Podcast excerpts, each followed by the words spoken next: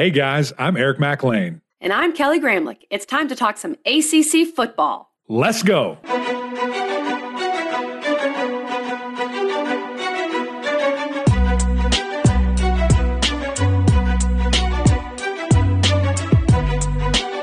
Happy Thursday, everyone, and welcome into the Gramlich and McLean podcast brought to you by Duke's Mayo. We continue with our ACC under review series, Eric McLean. It's episode six. We are talking about the Hoos, the Virginia Cavaliers. But guys, make sure you rate, review, follow on Apple Podcasts. Go listen to the other ACC under review episodes. We would really appreciate that. And I'm going to bring Mac in. He is currently trying to buy some shoes and uh, getting a pending, and I know he's stressed. Mac, how are you? I, I am doing well. Uh, a little stressed. Listen, th- these new golf um, Jordan ones, low top, just came out. They're super cool. Uh, there's three different colorways. There was supposed to be fourth. There was like the Chicago colorway, which is red and black for those that don't know. Uh, but they like remove them from the thing. So I don't know if there's like a secret posting of those later. Um, so I bid on two, one confirmed, uh, which was kind of like my secondary. If Khaki's listening to this, babe, they're, they're my first. I love them. Um, but if I get the other ones that were kind of my first love, then I'll be feeling really good. So we'll see. The, the, we're in a little bit of a high stress situation right now. And it's not even yeah. the sneakers app. That's the worst thing. This is just like basic Nike.com. And just to give you guys some more insight, I'm looking at the page and it just says pending dot dot dot pending mm. dot dot dot. So this is, I mean, it's terrifying to be honest. But maybe we'll, by the end of this episode, we'll know. I will give you guys live updates as this happens. if I have to inter, if I have to interrupt our interviewee, I'll do it, and uh, you know that'll just be the way it is. But we're excited, guys. This this little mini series has been really fun. Uh, ACC under review has gotten a lot of traction. Really appreciate you guys listening and the the great guests that we've had, you know, kind of providing this insight that, quite frankly, you and I just don't have. You know, we're, we're not boots on the ground with these teams each and every week. We kind of do a 10,000 foot view, and it's been really fun to, to break this down. So we're going to continue uh, for the coming weeks. We're going to break down each and every team. Uh, we're, we're, we're six in. This is the sixth one. So right at about halfway. Um, but next week, very excited, guys. We're, we're going to put a little break in the mini series because KG and I are going to the Senior Bowl, and our guy Richmond Weaver will be down there, our producer as well. It's going to be a lot of fun. This is our first kind of travel gig as a team, as as a business. So we're uh, we're breaking uncharted territory here. Really excited. So much content. We're going to give you guys six straight days of podcast, social media stuff. We're going to do some live implementation as well. So really can't wait, KG. It's going to be a lot of fun. It's our first squad road trip even though I think we're all flying. We're heading down to not by choice, by the way, not by choice. We kind of got thrown a curveball there. There's these other jobs that we have, but I'm going to eat at some fish camps. It's going to be amazing. We've heard about the many fish camps we need to uh, we need to check out. But really, if you're a fan of any of these ACC teams, and I know a lot of college football fans, one of the ways that I watch the NFL is I see where the guys from my team end up, and then I root for those teams. So I think that's how a lot of uh, listeners root in the NFL, but also the NFL is the most popular sport in the country. So if you have an NFL team and you want to see, okay, could my NFL team get Jermaine Johnson or get Zion Johnson or whatever, then you're looking at that too. So there's a lot of intrigue with the Senior Bowl, and it's become a huge event, Mac. It really has. The city of Mobile completely embraces it. I believe this is the 72nd game that will be played in Mobile. It's really cool to see just how much the, the community embraces it and how that the ownership of it that this is our game and, and we're going to celebrate it. We're going to show great fan support and uh, just ultimately really excited about that. And you mentioned those those kind of restaurants that we're going to. I think I'm going to have to bring you know a jar of of uh, Duke's mayonnaise and just you know on standby if I need an extra condiment, if I need some extra juice to have with this uh, you know kind of fish product that we'll be having that's what we're we're going to have to do because Duke's guys, it has that twang, that little southern something that elevates food from good to downright ridiculous. Over the past 100 years, Duke's has continued to cultivate and celebrate its commitment to family recipes and bold southern flavors. In addition to the flagship mayonnaise, which by the way, guys, is still made according to Miss Eugenia Dukes, an American freaking hero original recipe right in Greenville, South Carolina. Duke's also offers flavored mayonnaise, regionally inspired Duke Southern sauces, and Kelly Gramlich's absolute favorite, the mustards. Oh, yeah. The mustards are here, y'all. You have to check them out. And speaking of Matt carrying around some Dukes with him, will Mac dip a Reese's, which is Reese's is a sponsor of the Senior Bowl? Will he dip a Reese's in mayo? Mike Golic Jr. style. I, you'll have to stay tuned to find out. But head to dukesmayo.com. Check out their four mustards that they have released. My official favorite is the Chipotle mustard. I put that on my sandwiches all the time. And the creativity with their different types of mayo, hint of lime, bacon, tomato, habanero, garlic, cucumber, dill, fire roasted red pepper. So many different flavors to try. So head over to dukesmayo.com. Embrace the new flavors with that same twang Mac, it is time to get to our guest. This guy may be, he may have the biggest trophy case of any guests that we have had on, okay? This episode, we are breaking down the 2021 Virginia football season with esteemed sports writer David Teel. He covers Virginia, Virginia Tech, and the entire ACC for the Richmond Times Dispatch and Richmond.com. Yeah, KG, you mentioned that that trophy case. It was just announced that David won the 2021 Virginia Sports Writer of the Year award. Uh, it was his 14th time 14 guys. He's rivaling Alabama national championships. What an absolute legend. Really enjoyed this conversation. David could cover the entire ACC, uh, but we got him to pinpoint on only UVA and Virginia. Let's get to the interview.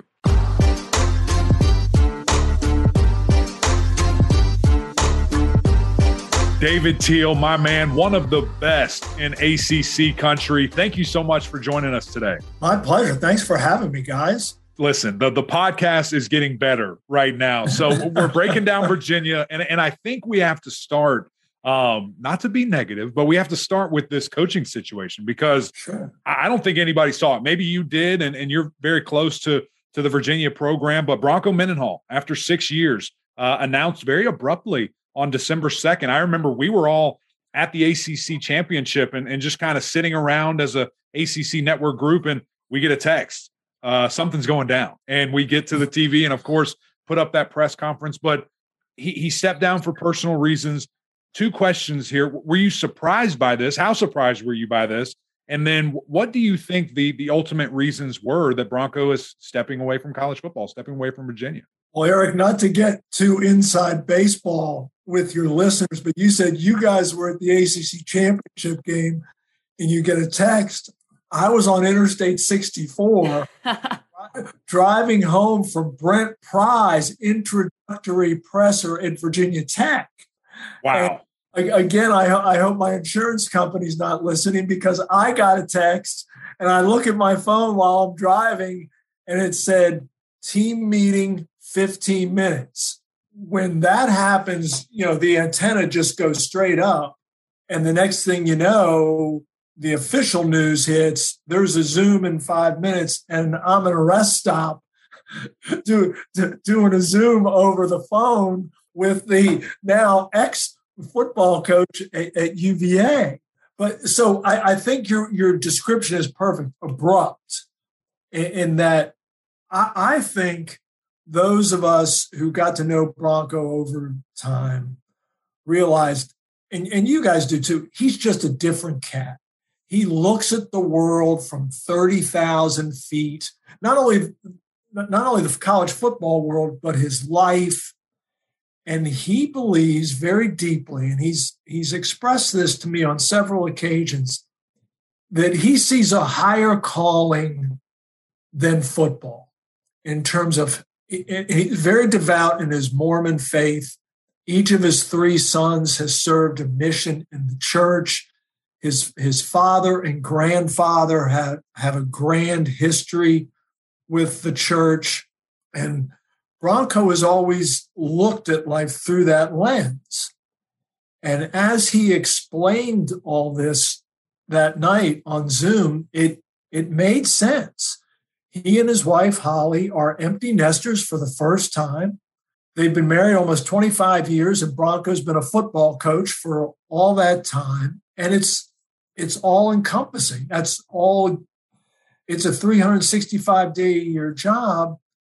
And he just decided that he needed to, in his words, recalibrate.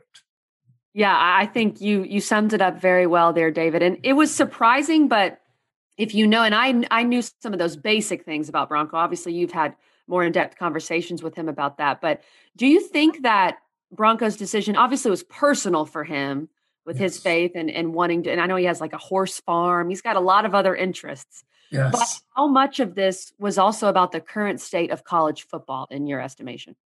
Kelly, it's it's a very insightful question because I'm I'm in a kind of a text thread with some friends of mine who were associated with UVA, not directly with the athletic department, but they're fans and alums. And during the season, I texted them and said, sooner rather than later, he's out of here mm. for precisely the reasons that you outlined there.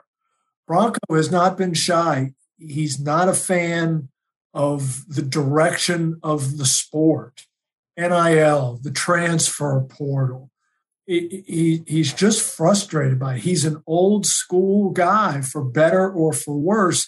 And that was one of the things that drew him to UVA in the first place.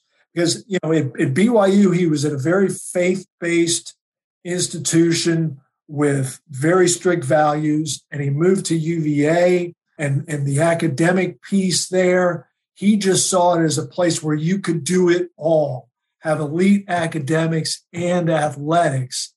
And he, he just sees major college football becoming more entertainment mm. than you know c- kind of this holistic way to improve young people's lives and it disturbed him. And he was, and guys, he was very conflicted about playing at all in 2020. Right. I remember that. I mean, it was crazy. I remember hearing him saying, Why are we playing? What are we doing? And it just yeah. doesn't make any sense. It, it, it's nuts. David, do you think he do you think he ever coaches college football again? Man, I, I, I wish I knew, but I'll tell you what, I, I agree with Carla Williams, the UVA athletic director. I hope he does. Be, because because of his values, because of how much he invests in the young men that he recruits and coaches, and how he improves them, not only as, as football players, but as young men and, and as citizens. And in, in that regard, I hope he does return. I would, I would, guys, I would really not be surprised if his and Holly's next adventure is somehow affiliated with the church. Very cool. It, it's it's a really fascinating situation. Of course, we wish Bronco the best. And let's talk about the hiring process here because as he steps down, you gotta hire someone else. And. Just me seeing what was going on at UVA from afar, you being um, much more connected, it seemed they were interested and in talks with Anthony Poindexter, but they couldn't get a deal. And then they moved on to Tony Elliott and there were still some holdups there before they came to a deal. Is is that the correct breakdown of what happened there? Kelly, b- both Tony Elliott and Anthony Poindexter were on Virginia's radar, no, no question. And yes, they they engaged in discussions with Anthony Poindexter, but I believe in the, in the way it's been explained to me is that the more the UVA administration vetted the two candidates, the more they came to believe that Tony Elliott was more qualified. Anthony Poindexter's UVA roots notwithstanding. And guys, if if you look at it from just strictly a, a credential standpoint, I don't see how you come to any other conclusion. I mean, look at what T- Tony Elliott has accomplished there at, at Clemson. You, you, know, you guys know far better than I. we we got a we got a pretty good view of it, and, that's yes, fascinating. That we that, that's fascinating to hear that, David. Just to to know, okay, was it that Anthony turned him down? Did Virginia go the other way? And that's yeah, that, that's what it it seems like. What what you're saying there, which is uh, that's a good thing, right? That, that's a good thing. And, and so what what I guess is before we move into the season, we really start breaking down Virginia here. What what is your overall? I don't want to say grade. I want you to give a letter grade, but just your, your thoughts on the Elliott hire. I think it's a terrific fit. When when Bronco first step down, and all of us in the in the media do it. Let let's put out a list of potential candidates, knowing that some of these people that you list will be interested in the job. Others may have absolutely zero inclination to, to get involved in the search. Tony Elliott was among the first people I thought of. And guys, you, you know him far better than I, but I had the privilege back in 2018 to meet Tony and Tamika at the NCAA Champions Forum up in suburban Washington, which was a seminar for aspiring minority assistant coaches that was coordinated by a former executive associate AD at UVA named John Oliver.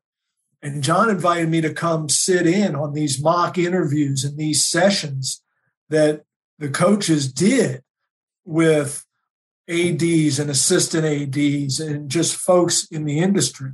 And Tony was among the coaches I got to watch in this process. And he was so impressive. And then to stand outside in the hallway with him and his wife afterward and to talk about his incredible personal story, which just you know, touches your heart. It, you, you just can't help but be affected in, in hearing him talk about being homeless essentially as a child and then losing his mom and witness losing his mom at such a young age in, in the automobile accident on the way to church on a Sunday morning. And it's unimaginable to, to all of us who have been blessed with, with our parents. And to, to think that he has since become this you know remarkable coach and uh, you know kind of figured out life is is really inspiring. I think it was an absolute grand slam. You mentioned fit. I think it's it's a perfect fit. I think for who he is as a man, for who he is as a academic, I think who he is as a football coach, player, etc. Um, this is the right fit. It, it, it's funny enough, guys. When when Oklahoma came available, I said, "Well, Brent Venables is gone." But it's gone. When when Virginia became available, I was like, "Oh my goodness." Clemson is about to lose both coordinators in the same year. And, and, I just, that's what I thought from the jump. And then ultimately it happened. So I'm excited, very excited for Tony, for Coach Elliott, for what he's going to do at Virginia. I, I think it's going to be it's going to be special. But let, let's jump into this past season because sure. UVA UVA got some other great news in the fact that their quarterback, one of the best in the country, is coming back. Did you expect to see as dynamic as a year as we did from him? I, I saw flashes of what this offense could look like. I don't know if I thought he'd be potentially leading the country in passing yards if he was healthy the whole year.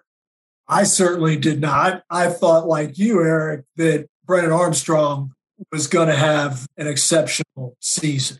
But to average, what, 404 yards passing?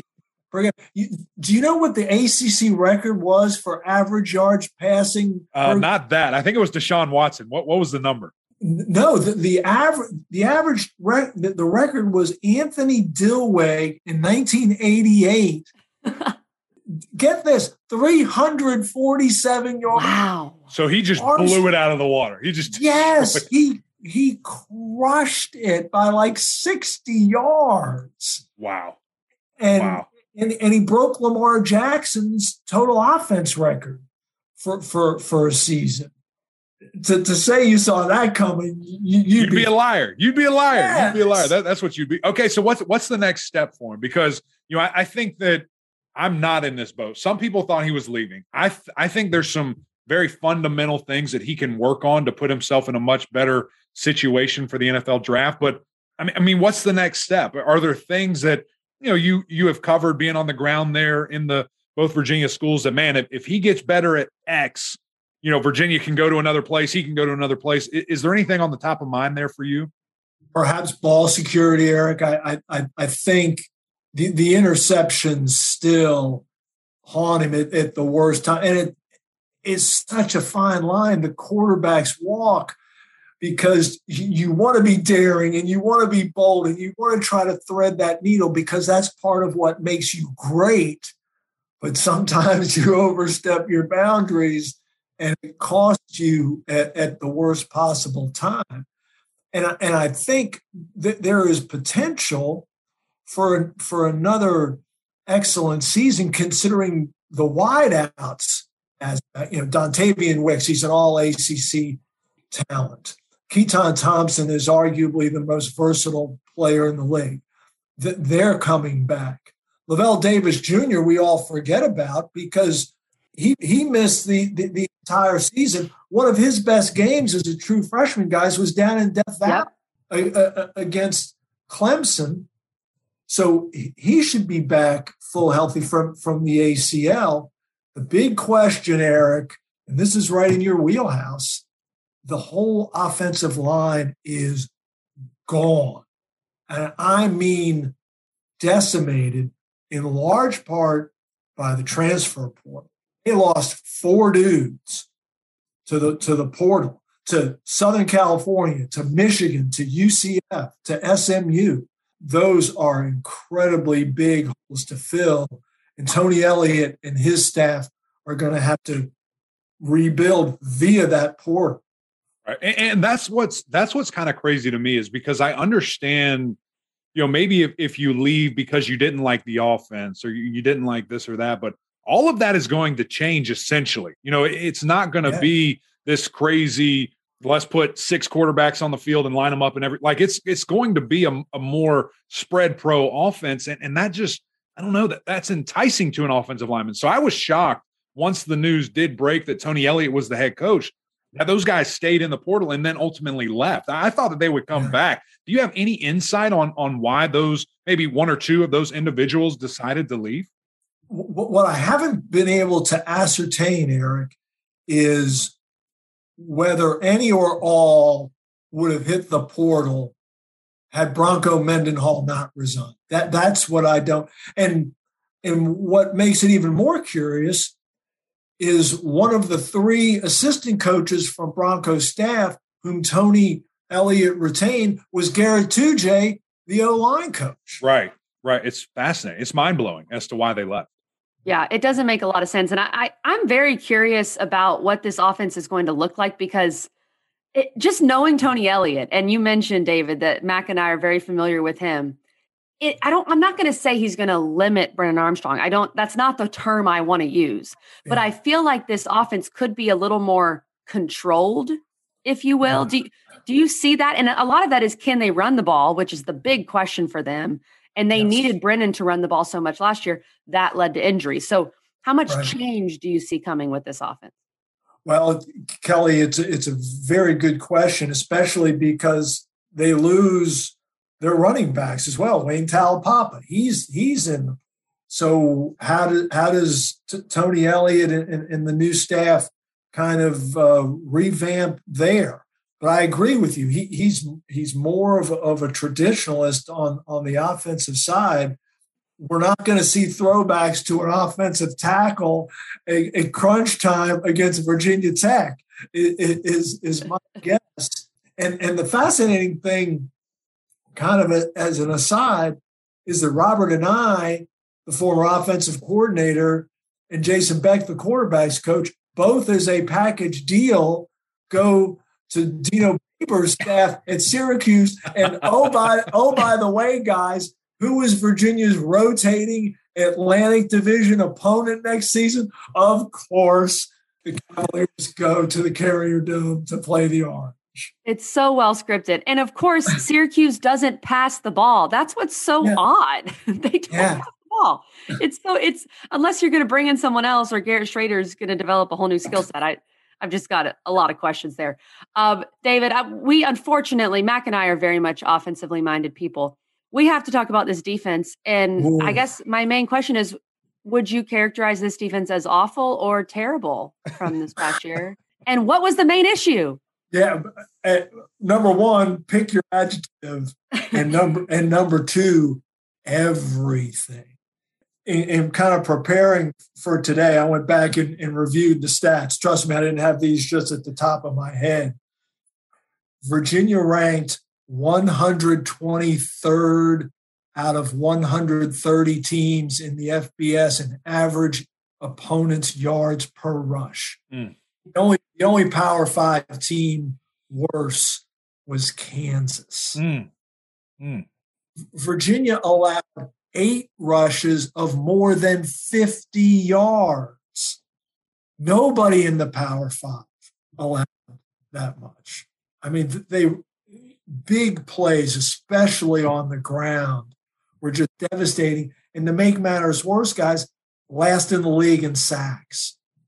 And Bronco Mendenhall is a defensive guy, right?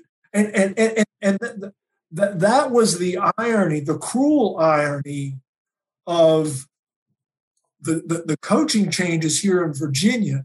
You know, Bronco Mendenhall, defensive guy. Virginia couldn't play defense. Justin Fuente at Virginia Tech, offensive guy. What's the main knock on him that got him fired? Right. Offense right. And, and and quarterback play. I mean, you can't be terrible at the thing you're known for. Right. That we talked about this with Manny Navarro when we talked about Miami. Manny Diaz, defensive guy, defense. their defense couldn't really do much. So, and not that Bronco was on the hot seat necessarily, oh, because oh, no. he did take Virginia to an Orange Bowl just a couple years ago, but yeah. that was going to be the main point of discussion throughout the offseason. And sometimes, you know, with with with a unit that's that bad, just getting fresh blood, a new voice, a, a different mm-hmm. scheme. I think right. that's you're going to improve at least a little bit. Uh, you have to because I, I, think when you look at okay, let's look at 2020, worst in the league, probably worst in the country, pass defense. Then we just totally yeah. flip the script and go yes. worse at run. I mean, it was it was baffling, and, and you don't mm-hmm. understand it. You think, okay, oh, we're seeing improvement in the pass. They're doing way better pass defense. And then you look at those rush numbers, and it's like, okay, well, that's why because no one has to throw on them; they can just throw run it at will. It, it's unbelievable to look at. Do you think, David, it's a what KG just said? Is it going to be a scheme change? Is it going to be this, or oh. are they just going to have to overhaul and go get some dudes in the portal? Well, both. I, I right. think be a, a, a, schematic overhaul with John Rudzinski, the new defensive coordinator, who comes in from the Air Force Academy, which, by the way, in each of the last three seasons has been top 20 in the country in scoring defense. Uh, yeah. that's, that's a pretty good place to start. And, it, and it's interesting. Not only does Rudzinski come in from Air Force, but two of the assistant coaches on that side of the ball, the defensive side, also come from Army and Navy. So we have this service academy flavor com- coming in. And what do you think of when you think of service academies? Toughness, mm-hmm. right? Yeah. And, and I think that's what you, you could argue that this defense lacked inability to stop the run. What's that all about? Toughness. Yep. And what compounds the challenge for Tony Elliott and his staff is that two of Virginia's better defenders at the linebacker spot, Portal. Yep. Noah Taylor to North Carolina of all places. And then West Weeks goes with Brian Kelly to LSU. The, the portal is really affecting UVA. We know that for sure. Um, okay, I want to ask you about this, David, because you are a guy who you know the state of Virginia and athletics in that state like the back of your hand. And I am someone who I, I'm aware that Virginia Tech has dominated that rivalry, especially lately. The last couple of years, though, I've picked Virginia. And the, the Bryce Perkins year, I looked smart. The other years, I've looked very stupid. Is there is there a mental block with UVA and Virginia Tech because even when it seems they have the better team, except for the Bryce Perkins year as of late, they can't seem to get the job done. Well, even in, in Bryce Perkins' first year as a starter, Kelly, in, in 2018, the game in Blacksburg, Virginia should have should have won. Yes, yes, exactly. And and and, and goes to goes to overtime, and he's going to get him in the end zone there at the end in overtime. They're going to win, and then he gets blindsided on a sack, fumble, ball game, and they're all looking around going, what happened? Mm-hmm. The one that, without question, most galls UVA fans this season. Oh, really? Oh, without question. The, the Cavaliers were seven seven point favorites over. I picked them. right. Join the club. Why? Yeah. Why? Virginia had had not been that that big a favorite over Virginia Tech in decades mm-hmm. are playing at home that against an interim coach. I mean, it's a game you have to win. I mean, yeah, they were on a three game losing streak, but they lost to BYU, Notre Dame, and Pitt. Right. You know, right.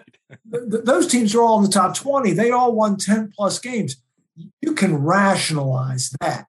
But here comes five and six Virginia Tech limping into your building on the last day of the regular season, and you've got to beat them. And you're in the process, you're probably going to with that late drive. And then the throwback to, to, to Bobby Haskins, which none of us will ever, ever, ever understand. So is it is there a mental block, do you think? Yeah. Yes. Yeah. I mean, for, for all that Bronco Mendenhall accomplished at UVA, he went one and five. Yeah. Against the Hokies. Mm.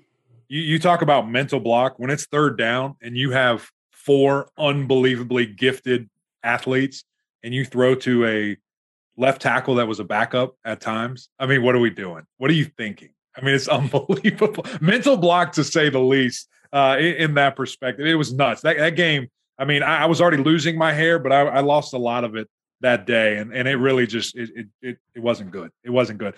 Let's let's do a little preview as we're wrapping up here, David. Uh, looking at 22 and expectations for Tony Elliott. Um, if we sat here in January 19th and we said, "Man, that was an A plus year for Tony Elliott," What what in your mind has to happen? Well, he's going to have to restock the roster. They're going to have to be at least competent on the defensive side, and not to, to use Kelly's words, awful or terrible, which were which were very fair words, by the way. And they're going to have to figure out a way to protect Brennan Armstrong. Now, how does that translate on, onto the field? in terms of wins and losses, which is what everyone, of course, obsesses over. You know, Virginia could somehow get to, to seven, seven and five, I think they'd probably be dancing in circles in, in Charlottesville. And, and guys, the program overall is in such a curious place. They're trying to raise a ton of money to, to, to build a, a, football complex there that, that is so desperately needed. I was with Carla Williams when Jim Phillips did his tour of, hmm. of athletic facilities, and she made no bones about it as she walked him through. And, and remember, Carl Williams came from Georgia, and she also worked at Florida State. She she knows what it's supposed to look like, and she's like, "Look at how substandard we are here." Look at how inadequate we are here. This isn't good enough. We've got to do this, this, and this. And I, I think the fact that they've been talking about this facility for so long frustrated Bronco Mendenhall because there was no no movement. And now t- Tony Elliott comes in. We'll see if, if, if fans can get engaged, but but attendance has been lagging, and you know the Virginia Tech game wasn't even a sellout, and it wasn't even remotely close to being sold out. And that's a bad look. No doubt. And facilities, so many things start with facilities first and foremost. We're seeing that down at Miami as well. And we we did the Miami episode earlier this week, so it's been very interesting the the synergy there with new coaches. Um, okay, David, you cover the entire league. Mm-hmm. And I just want to get way, way, way, way, way too early predictions because we've and we've been asking every writer that we've had on about this. And the Miami Pitt discussion in the coastal has been really interesting. The NC State Clemson Wake discussion in the Atlantic has also been interesting. So, way too early. You have the right to change these, of course, before July. Where are you leaning in the coastal and in the Atlantic? Not only do I have the right, I expect to change. yes, exactly. between now and, Ju- and, and July. Because gosh, guys, there'll be another portal wave after spring ball. Oh yeah. And I I lean because TVD was so good late for for Miami. I I, I guess it's recency bias, and you know no more Kenny Pickett up up at Pitt. I lean Clemson and Miami Ooh. as as the preseason favorites, and and I'm I love me some Devin Leary. I mm. think he is terrific, and, and that is outstanding news for for Dave Doeren. You know, you guys obviously mentioned we talked about Brennan Armstrong coming back, but the fact that Sam Hartman's coming back, Leary's coming back is so good for not only those programs but the league overall.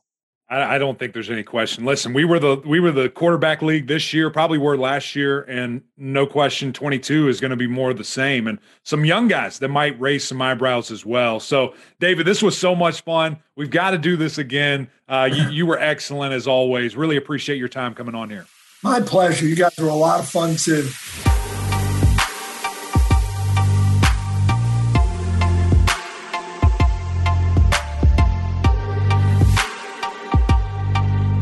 Guys, what a fun interview. David Teel, he just brings it and he's real. He lays it out there. Listen, when you've done it as long as David has, you're not trying to worry about feelings. You're not trying to worry about hurting anybody's feelings. You just tell it as it is. And uh, no, all jokes aside, he does a great job. He really does. It's been fun to follow his work throughout the years and, and to now, you know, kind of be a colleague and, and to see him at different events and always get to work together.